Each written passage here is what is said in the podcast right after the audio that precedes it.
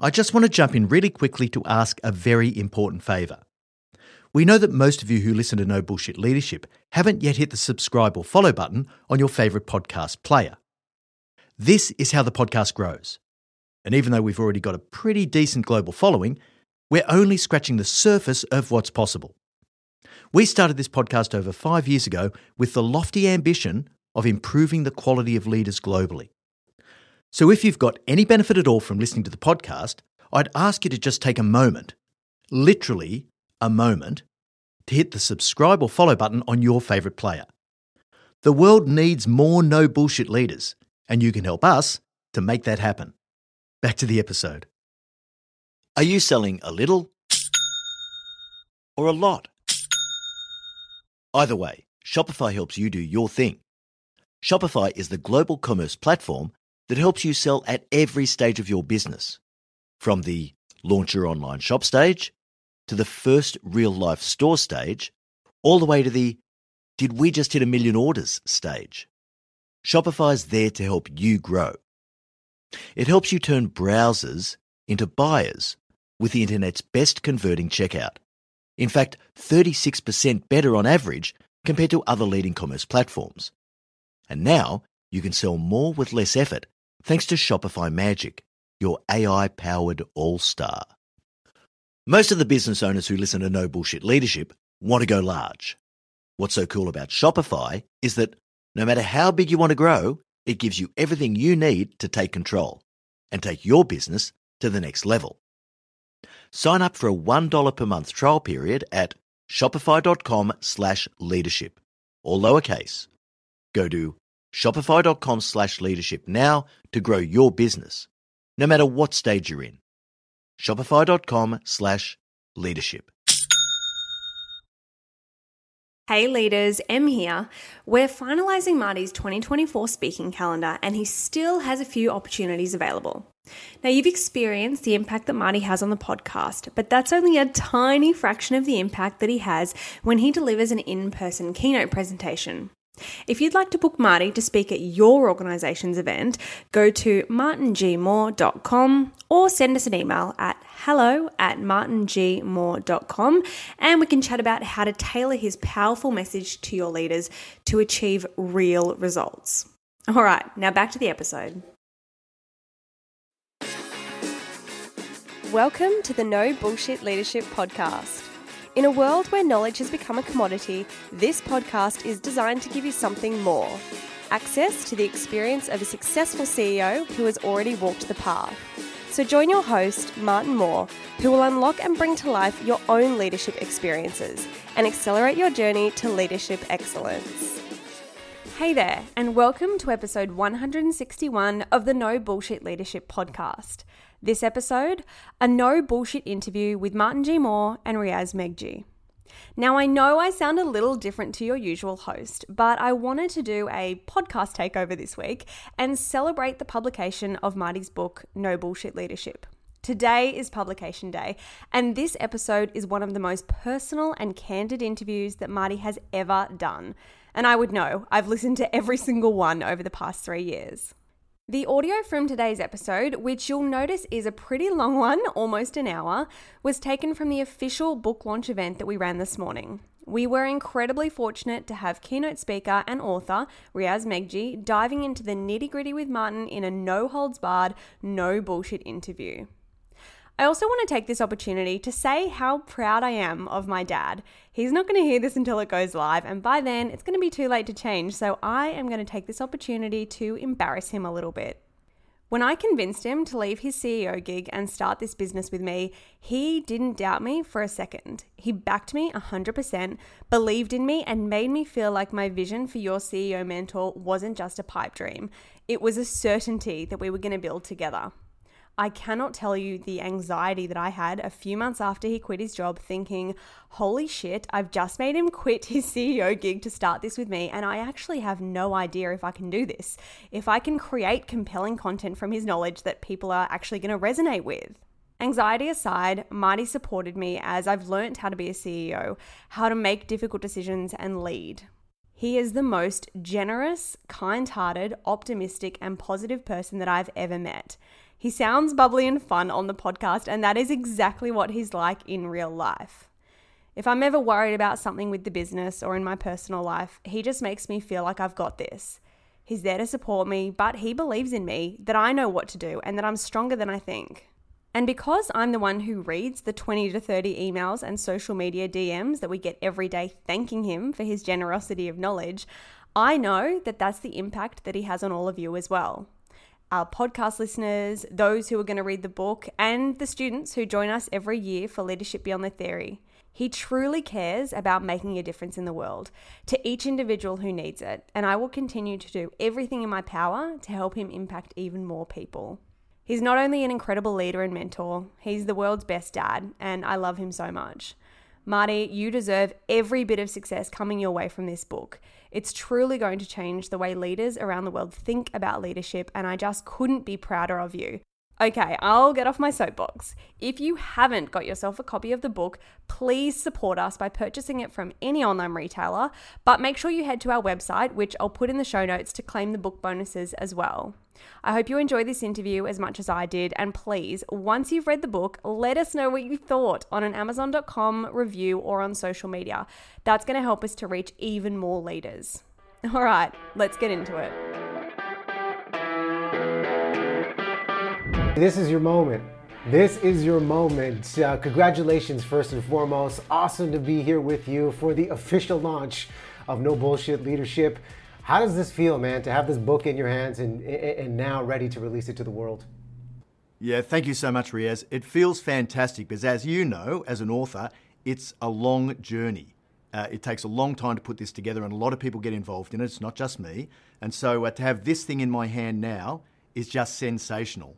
Um, it feels great, it looks great, and most importantly, what's inside, I'm really, really happy with, which um, I'm glad to be able to say because I don't know, I've read it maybe eight or ten times uh, since I first wrote the book and delivered the final manuscript, and I still like reading it. So that's a pretty good sign, right? Because I'm pretty hard on myself as a critic. And it's a good sign too when you just have it in your hands on standby. Have you let go of this book since opening it up from the box and, and seeing it for the first time? Yeah, yeah, it's, it's such a good feeling. And uh, Kathy took a video of me cutting the box open. Um, UPS packs really hard, so it took me a while to get through the, the cellophane, but it was good. Well, it's a great book. Uh, we, have got it here on the shelf. I was lucky enough uh, to get an advance copy and really dive into it. And one of the first things I love to do is, is go to that dedication page for authors because it's such a personal touch as an author. You put all of this work into releasing something to the world. And your dedication, I wrote this down, to every leader with the courage to be better. And I love how you make it about the audience right out of the gate. What does courage look like, Marty, in this era right now of remote setups and pandemic uncertainty? I don't think courage has changed just because of the modern issues that we're facing, Riaz. Courage has always been about doing the right thing when it needs to be done just because it's right, and not being overwhelmed by self interest or the other drivers that force us sometimes to take the path of least resistance. So for me, when I thought about the dedication, it was really all about what I want leaders to get out of this. What I want the people who start at page one and get to page 292 and put that book down is to say, I feel as though I can move forward now. I feel as though I'm better positioned to do the hard work of leadership because leadership is hard work.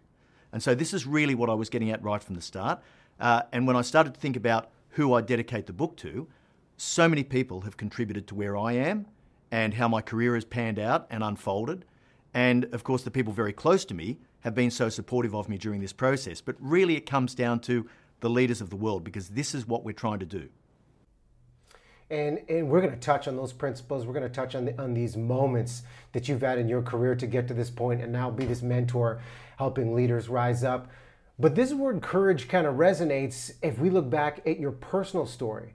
Because at some point for all of us, we've gone through a defining moment where you have to make a tough decision and go a different direction in your life. And, and take us back to your university days because courage showed up at an early age for you when you had to make the decision do you continue on or do you drop out? Yeah, that was a tough decision for me. Um, fortunately, I helped to make it myself through having really poor grades.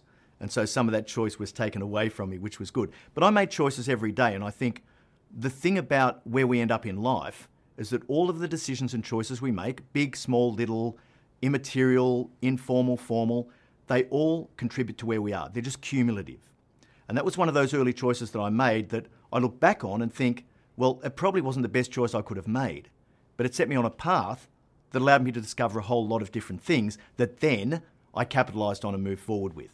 Uh, so I have no regrets about it, but it was really tough because education was what my family was about.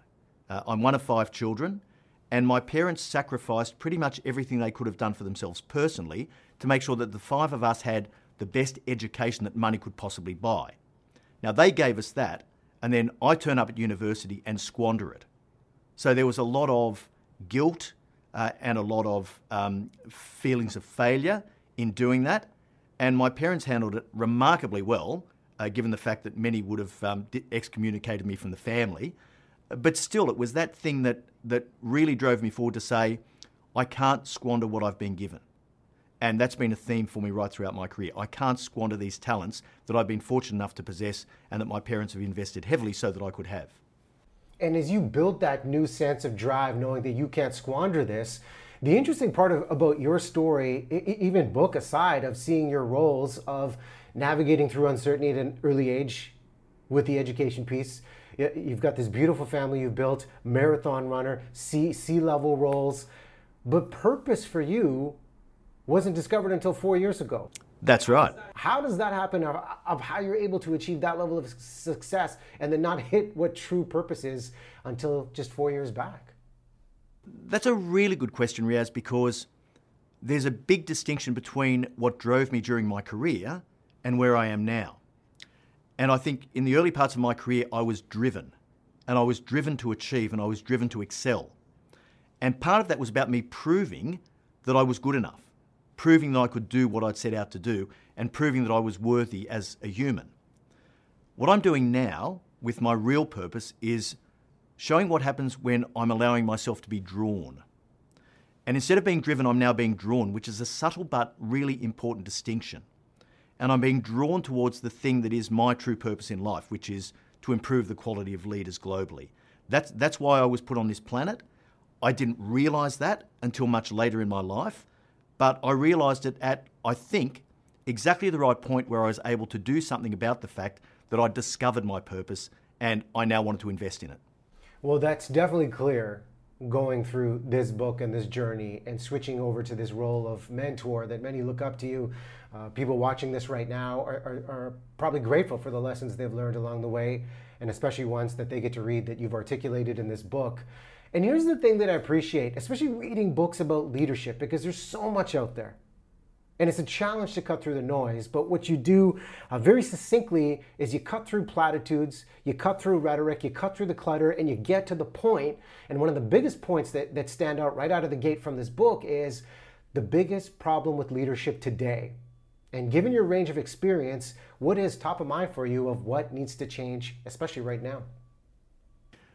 That's a great question, Riaz. I think what needs to change about leadership is the focus on the people and the results.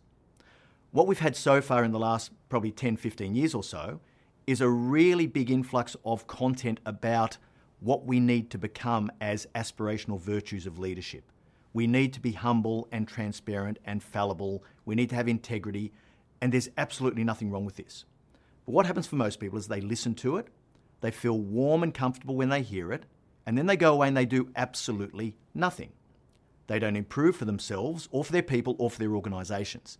And so what that results in is a whole lot of people running around believing their own bullshit. They think they're great leaders because they've listened to this stuff and they go, yeah, that's me. I identify with the fallibility gene, and so I'm a great leader. But you talk to the people who work for them, the difference is stark. It's not like that at all. And so I want leaders who can lead people to lift people up, to drive them to achieve results and to give them that deep sense of satisfaction that comes from achieving difficult things, because this is where, in my view, all self esteem comes from. You'll only get that in your work life if a leader lifts you up and stretches you to get that. Marty, you know what stands out from, from what you're sharing right there is, and, and this this kind of goes back to something your social media recently shared about what what was it like working for Marty, and you're speaking to, and this person spoke to the bias towards action. You know, it's great to talk about these virtues and, share a message, but it's also important to take this action and do something with it. But in that, th- there's a there's a common pitfall of trying to to, to fix something too quickly before you actually feel out what the problem is, and then you end up fixing the wrong problem altogether. How do you balance that of identifying what the issue is and then knowing that you've diagnosed it properly before you jump to action where you're giving advice to the wrong problem altogether? Hmm. Yes, it can be tricky, and this is all about judgment and experience and insight into problems. What I found over the years is that most leaders take far too long to make their decisions. And they take far too long to act because they're looking for consensus, or they're looking for approval, or they're looking for support from above. And having the courage to act decisively when you know that something is right is something that really changes the way your team works and your organisation benefits from it. So, what I found over the years was that, uh, particularly when I was put into situations where I didn't control the timing, there was a crisis, and the timing was driven by a camera crew that was shoving a, a, a, camera and a microphone in my face, or a regulator who'd found some um, things that we'd done that weren't inside the regulatory framework and they were auditing us, or an asset failure, like things like that where you don't have control of the timing. And what I learned when I'd run through a number of these different things and led them is that my decisions in those circumstances were at least as good as the decisions I made when I had all the time in the world. And so when I realized this, I thought, what do I need to do to make better decisions faster? And how will that benefit the team when I can create some real momentum, when I can make really good decisions based on the facts I have at hand? I don't procrastinate, I don't avoid, I don't seek approval. I'm not a guy who's looking to be liked. I mean, it's great if we're liked, and I love to be loved, but let's face it, I need to be respected for doing a great job as a leader and bringing people through with me. And so, speed of decision making, if you do it the right way, tapping into the right people, tapping into the right data, considering the right implications of all of the risks around it, that's what makes a good decision. And you can do it a lot faster than you think. Well, you're speaking to the agility of leadership, but I also heard you, you know, touch on what I believe to be one of the greatest principles coming out of this book: respect before approval. And leadership from all of the experts and leaders I've interviewed over the years, one of the greatest assets and skill sets they possess is letting go of likability and making those tough decisions. Bring us into that because difficult conversations, especially right now, need to be had. And some of the research that you know I've uncovered over the years, you know, finds that one in four leaders avoid difficult conversations for up to six months. Some even up to two years, and we're creating cultures of avoidance. So how do we lean into that with this respect before approval and facilitate constructive tension, where, as you say in the book, you can redirect uh, conflict to curiosity. Yes, and I think the research, Riaz, that says one in four uh, avoid conversations for up to six months, I think that's massively understated. Uh, and of course, when you ask people about uh, their avoidance habits, they will always look on the optimistic upside of what they actually do. What I found over the years is that many more leaders will avoid conversations than you realise, but they rationalise. Now, as humans, we're driven by approval and affiliation, and it's a really large part of our reptilian brain that says we need to be accepted. And so, what happens is that naturally, when we seek to avoid, we then support that with rationalisations that say, here's the reason why I can't have the difficult conversation. Here's the reason why I shouldn't make that decision that I feel as I should make. So we rationalize and then we start believing our own bullshit. And in each chapter in No Bullshit Leadership, as you know, I start the chapter with the bullshit we believe around the topic that I'm just about to treat. And so I talk specifically and call out those bullshit things that we say, mm, okay, um, here's the sort of person I am, here's how I am in terms of my resilience or my ability to handle conflict, and I'm doing okay. And I sign up to these cliches and platitudes that convince me and reinforce the fact that I'm doing okay. And so we really need to cut through all of that. Now, that was just my way of saying I bet the researchers understated. But when it comes to respect before popularity, it's 90% will and 10% skill. That's it. 90% will. And so it's a mind game. How do you force yourself to step into difficult situations when they need to be stepped into? How do you discipline yourself as an individual to not avoid or procrastinate? And what I do in the book is that I give a number of frames that you can look through that help to change your perspective. Now, the number one point for all of this is you need to be able to put yourself in someone else's shoes. If you're in your own head, worrying about what something means to you, what the implications are, whether it's threatening, whether you're going to be unliked by your people, all of those things that go round and round in our head when we're facing into doing something difficult, you can completely get rid of that just by focusing on the other person.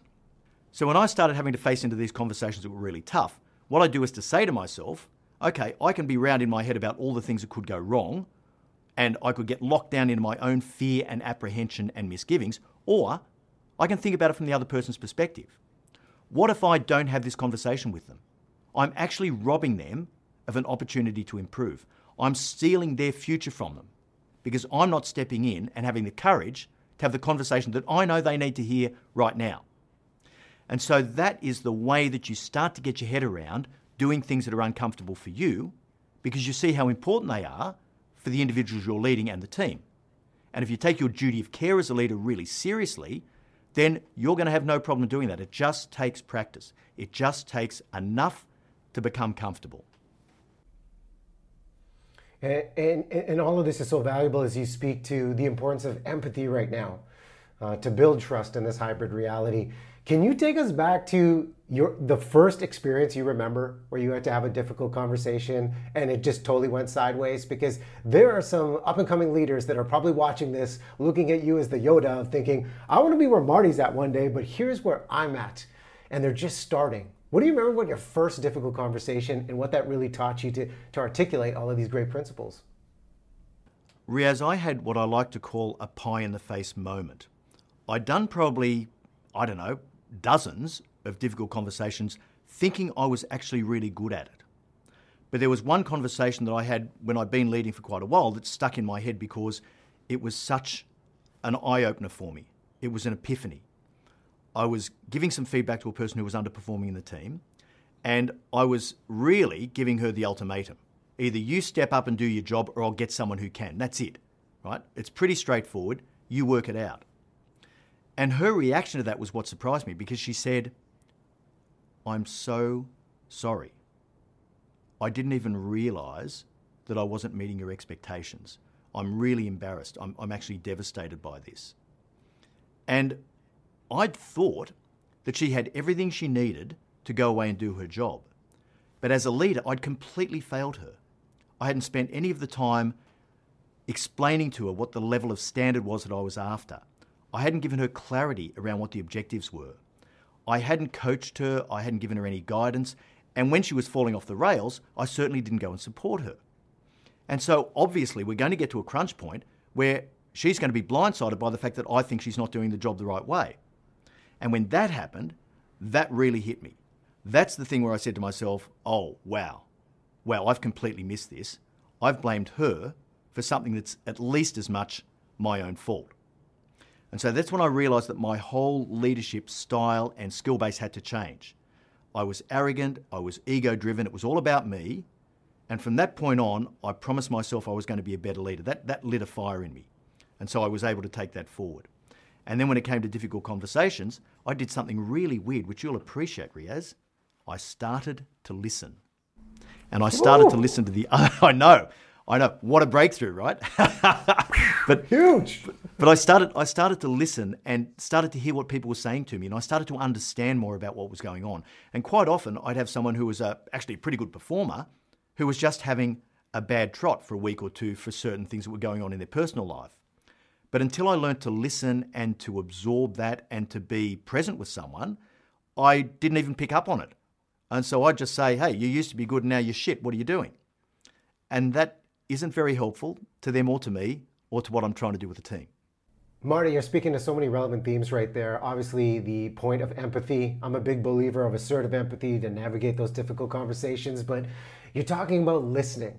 And in this culture of distraction that we live in, sometimes we're too smart for our own our own good because you know research shows that our brains can absorb what four to 500 words per minute know, the average per- person is speaking at about 125 words per minute.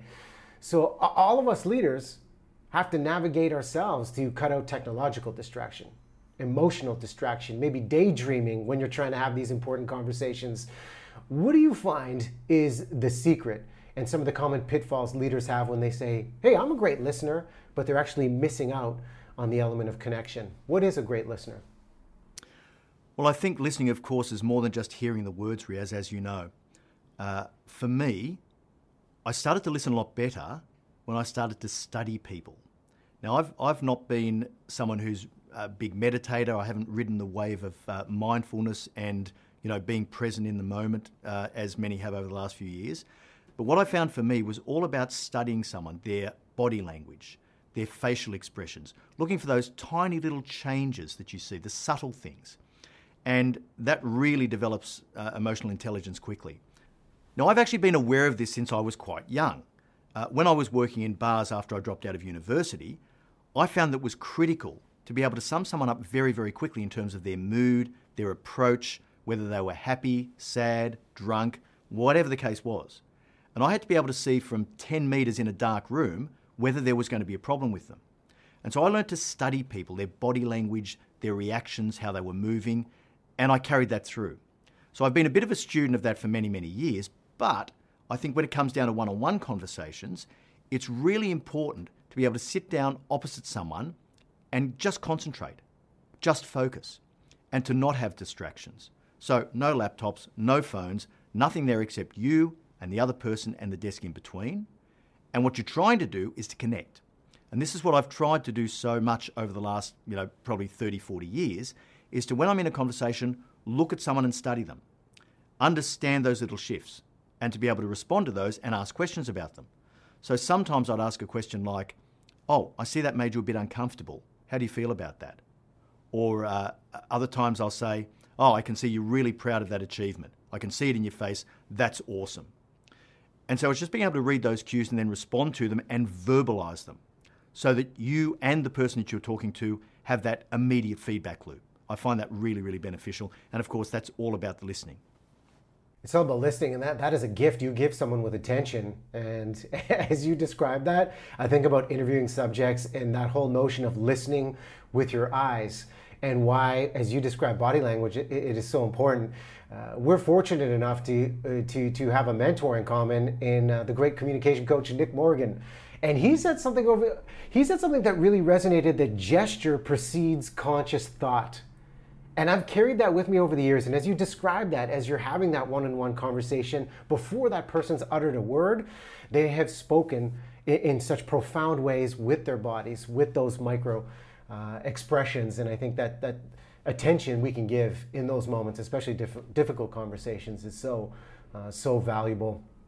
Marty, you also you cover off the notion of work life balance and in your story, anytime I hear work life balance come up, it is such a subjective equation because people have a different set of priorities. But your story is unique because your first C level role came at a time where you were navigating a divorce. So you had a professional transition, you had a personal transition. Can you take us back into this time and how you were able to manage both uh, powerful changes in, in your life? I had a lot going on back then, Riaz, in that particular time. Uh, I just moved cities, which is a major event. I had my first C level role. I was going through divorce, and I was studying my MBA. And apart from that, I had probably about a, a two and a half to three hour commute every day to the office. There were some nights when I thought I was going to fall asleep at the wheel and not make it home, trust me. But during that time, what I realised is that I can only give so much attention to each thing at any point. I'm, I'm a pretty simple guy, right? I focus on one thing above everything else. This was one of the few moments in my life where I had to focus on multiple things. And one of my biggest regrets in my life uh, over everything is walking out and not taking my daughters with me when I walked out. That was it. That's the only thing I'd do over, is that thing. And for me, I found that getting through that, while it was stressful, while it was almost breaking point for me, it was something I needed to do. And it gave me a huge amount of confidence because every time I wanted to do something to drop some of this pressure, to take it off my plate and have that release valve, I said to myself, well, hang on a minute. I, I can give up something now. I can give up my MBA, uh, and that would have been a pattern, right? Dropping out of undergrad was okay. Dropping out of an MBA, yeah, that's habit forming. So I thought I can drop it, I can come back to it later. Uh, my chances of that weren't very good. But I figured if I can't handle this pressure now, where I want to go as a CEO of a major business, well, I'm certainly not going to be able to cope with that. So I better just suck this up and work out how to get through it. And there were times where, you know, on only a couple of hours sleep a night for too many nights in a row, I'd say to my assistant at the office, I'd say, Kellyanne, I need 10 minutes, no calls, no visitors, just 10 minutes. And I close my door and I put my head down on the desk and get 10 minutes sleep just so that I can make it to the end of the day. And yes, it was stressful, but coming out of that, I thought, is there anything I'm not going to be able to cope with? Is there anything I really can't handle? And so that was a huge confidence builder for me. Marty, I, I, I appreciate your honesty when you talk about transitions uh, with your C level role. Uh, obviously, what happened with the divorce.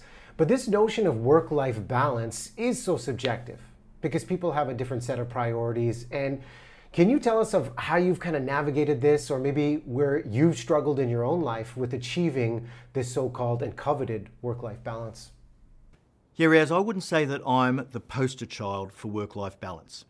Now, I think the term is really loaded, and for me, I think it's just life. Life happens, and at any point in time, you've got to pay attention to the things that are most important to you right then and now. And so for me, there's been times where I've been incredibly engaged and driven and moving forward in terms of my career. And in those times, I've often lost sight of my health. Uh, I remember a particular job I had working for a, an insurance company in Australia where we had a particularly tough project. I was traveling a lot. I was spending a week in Brisbane, Australia, and then a week in Auckland, New Zealand, week about. And I did that for about 18 months to two years. And during that time, I was working so many hours each week and traveling so much that I let all my, ha- all my habits slip. My, my exercise habit, my eating habit, my drinking habit, it was the worst it was ever going to get. And I came out of that role with an incredible achievement for me and the team and the organisation. But I look back and I've gone, this is the unhealthiest I've been in my life. I actually put on 30 pounds in two years and I had to work hard to get it back off. But because I'd completely let go of that and got out of the habit, and this is all about good habits, I got out of the habit, it really came home to roost. And that was a time where it was a, a, a massive realization to me that I had to be able to do something different.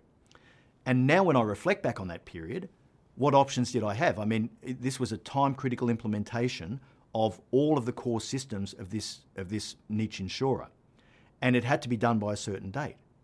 But as I look back, there were so many more options I had. There were so many more choices I could have made. There were so many more ways I could have addressed that problem. But I was so driven to get the right result that I didn't let myself look at those options. It would have been easy to go to the CEO and back to the board to say, okay, this is going to kill someone, starting with me. And we've got to find another way to do this. And if you just inject a small additional amount of capital and we, re- we slip the deadline by three to four months, it's going to be a completely different proposition. But here I was thinking about on time, on budget, full functionality, high quality, and I wouldn't give myself a break. I wouldn't let myself have permission to ease off. Today, I, I do that completely differently. And there's no way I'd put on 30 pounds in five years in the space of 18 months. No way. Who helps with that breakthrough though? Because sometimes when you're in it and you're so driven, you've got blinders on. Who helped you break through and say, Marty, Take a look at what's going on here. Is it worth it? Who helped you work through that? No one. I got to the end of it. It finished. That was it. I had to actually get to the end of that and stand up and realize what the toll was. I didn't realize at the time. I just kept pushing through, doing the things I needed to do that I figured was going to make this thing successful, and away I went. And when I came out the other end of it, it, it hit me like a pie in the face what that toll was, the price I'd paid for that. And then I just started to improve and started to change things. And that was when things got better. But now that's given me also a contrast and a, little, a level of perspective that for me serves me very well. So if I was faced with a similar situation now, I'd just handle it completely differently. And I'd take different choices and I'd have different conversations. and I'd set different demands for myself and the team, which are more realistic, more sensible, and have less of a personal toll while trying to still achieve the professional goals. And team being the key word there. If we want to support each other, we need that honesty, that trust you've built. I think in this book you talk about the fact if you have trust with someone, you, you can essentially say anything to that person because they know you've got their back. And if you look at teams you work with o- over the years, uh, and this isn't discounting all the great teams you work with, but is there a standout team that, that you really remember of the chemistry was just on point and you were able to uh, just back each other up and lift each other up? Yeah, there is one that comes to mind, I think, in particular, Riaz, and that was the um, sales and marketing team that I ran for a um, large rail freight logistics company. And the reason it was such a good team, don't get me wrong, it was not all beer and skittles. So when we talk about lifting each other up and supporting each other, sure, there's part of that, but really good teams have tension in them. They have constructive, productive tension where you're constantly wrestling to try and get the best outcomes. And for me, I worked with a, colleague, brilliant individual by the name of Andrew McDonald, who was my peer. He held the commercial side of this portfolio, and I held the sales and marketing side. We worked together with our teams to produce absolutely stunning results in a two year period, uh, results that everyone had said we couldn't achieve. And uh, you know, even the financial press over here said there's no way this company can win these contracts, and we did. But there was a huge amount of constructive tension. There was a huge amount of hard work, but ultimately underpinning all of that was trust. And we let the people that we had in their roles do their jobs. We didn't step in, we didn't overfunction for them, we didn't try and control it. We let them do the jobs they were hired to do. And the negotiators who ran one, one of these particular deals were just sensational. And I trust them implicitly. And this was the contract that everyone said we couldn't win. Yet they'd come back from the negotiating room, and the lead negotiator would say to me, Marty, I reckon we're going to win the whole lot. And I'd say, Well, Mick, what are you basing that on? And he'd tell me what he thought and sensed based on the fact that he's in the room with these customers every day. And he's there talking to them and seeing how they're reacting, and he's the one making the judgment calls. And so, whereas I had the executives above me and around me saying, There's no way we can win this, I'm going, Don't worry, we've got this. Mick's told me, he's in the room every day, we've got this. And so it's characterized by the constructive tensions, letting people liberate their expertise so that you're getting the most out of them for what they can actually give you, and staying in your lane. And that seems to work really, really well in most circumstances. That team had it down pat, and it was a sensational team. Marty, within team culture and having each other's backs, sometimes mistakes can be made. And you double down on the power of accountability with no bullshit leadership. How can you effectively, as a leader, call people up instead of calling people out to establish accountability, but still know that you're on the same side of the challenge in front of you? Culturally, this is a difficult thing to achieve, Riaz, when we think about the type of culture we want to create, it's a no blame, no excuses culture. And we want people to feel confident that they can actually have a go and try some stuff and be innovative and work towards goals that they might just fall short of, knowing that they're safe to do it. Now, I can say to you all I like, don't worry, Riaz, it's okay to fail, I'll have your back, and you're still not quite going to believe me because there'll be too much experience in your background that says, I don't know about Marty. I, I don't know what happens when push comes to shove. And so it's really important that you go through a couple of those cycles where someone can fall over and not quite meet the targets they're meant to meet. And for you to say, okay, that's no problem. What happened? How did we do it? How do we avoid it again? What do we need to do from here? So it becomes a process of I'm not going to get down in the hole with you and commiserate. I'm not going to stand above you and beat you, but we're going to sit side by side and work out what the best path of action is now. And so that type of approach, when you have the failures, is really important. Now, what you're actually looking for is a culture of excellence over perfection. You don't want people to be frozen by this false sense of trying to perfect things. That's mainly out of fear because they don't want to get stuff wrong.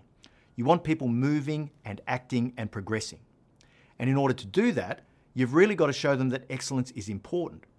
Now, there's a little story I tell in the book about an executive of mine who came to me and said, I'm working on this strategy. It's going to take a while, and we're getting some top flight consultants in to help us with it. And I'm going to deliver it in three or four months. I said, okay, that's fine, no drama at all. But next Friday week, two weeks from today, I want you to come back to my office. We're going to get around the whiteboard and you can show me what you've got so far. Now, the look on his face was unbelievable. He, he didn't expect me to do that. He's going, This is a four month job. You know, you want to see me in two weeks? And the whole thing that I wanted to get across was, I just want to see where you're going. I said to him, put it on the back of a table napkin or a beer coaster. I don't care. Just bring in some scratchings that we can talk about so that you can get confidence that you're on the right track. I can tell you if there's anything material that you're missing, and we can work from there. What you'll find happens after that meeting that we have in two weeks' time, everything's going to be better than that. And so it's getting people used to showing you outputs that are ill formed or incomplete and letting them realize that they can do that. And you can say to them, hey, that's awesome. That's exactly the direction we should be heading in. And all they've done is to make a few scratchings on a whiteboard. And so giving people that sense of excellence over perfection, of having ill formed outputs, and emphasizing that the most important thing is not perfection, it's momentum. Because a decision that's 80% right today is infinitely better than a decision that's 85% right next week, which in turn is infinitely better than a decision that's 90% right in a month. So you've really got to get this sense of motion and momentum in your team if you really want to get things moving well. This is agility. And that momentum is fed by what you're describing as this gesture of consistency. And in this era of building trust and connection or having excellence over perfection, consistency cultivates that trust the, the notion of trust right now, Marty, is really interesting as you're describing these team dynamics. One, it eliminates the guessing game so people know they're on the right track. But how do you feel in this era, in new reality, hybrid reality of remote setups? Leadership needs to shift to continuously build trust and connection as people are all over the place and we don't get that physical connection that we've had uh, all these years leading up to the pandemic.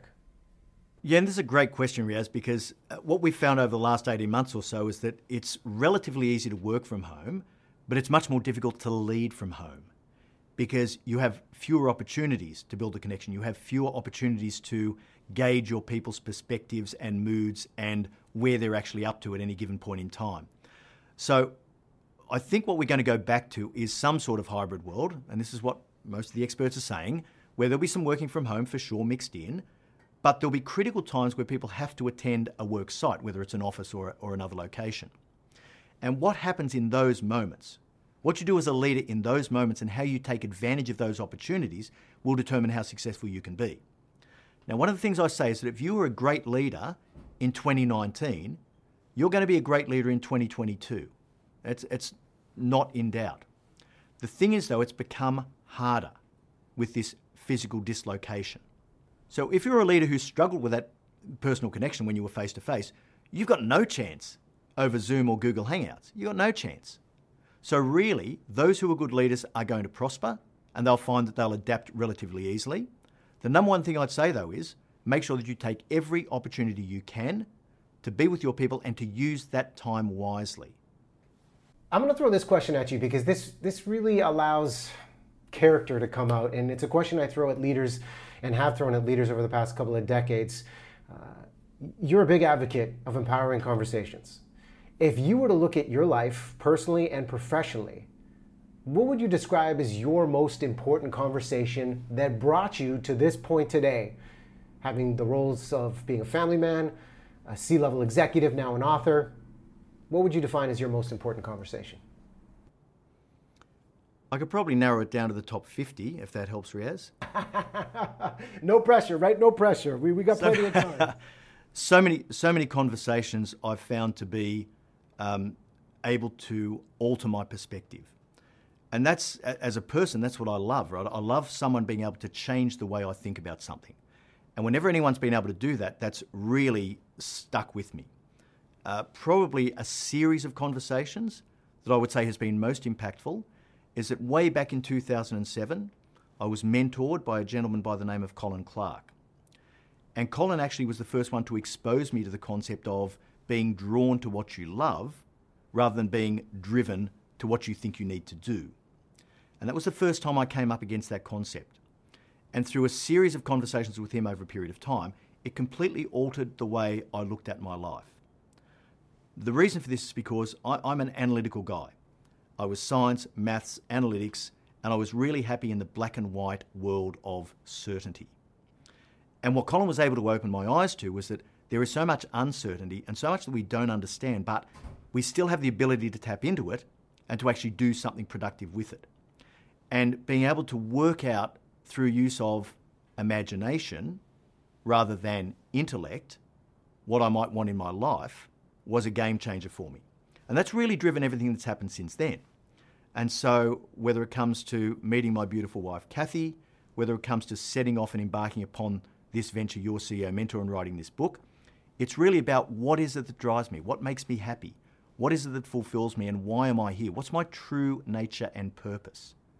And uh, funnily enough, even though those conversations happened, you know, 14 years ago, it's only in the last four years that I was able to put it into action. Because up until then, I didn't know what the vehicle was going to be that would fulfill this drawing of where I needed to be. And so I had a 10 years, I wouldn't quite say in the wilderness, but I had 10 years of doing things that ultimately led to where I needed to be today. Mm, I love it. And you know what I also love is you're recognizing the people that brought you up. And the power of appreciation goes a long way. I, I heard you mention Kathy. Uh, I know Kathy is on set there. Kathy, if you want to pop on camera and say hi, I would love to see you. But uh, Marty, tell me about Kathy and the greatest gift she has given you as a partner because she sees everything in your life. She does.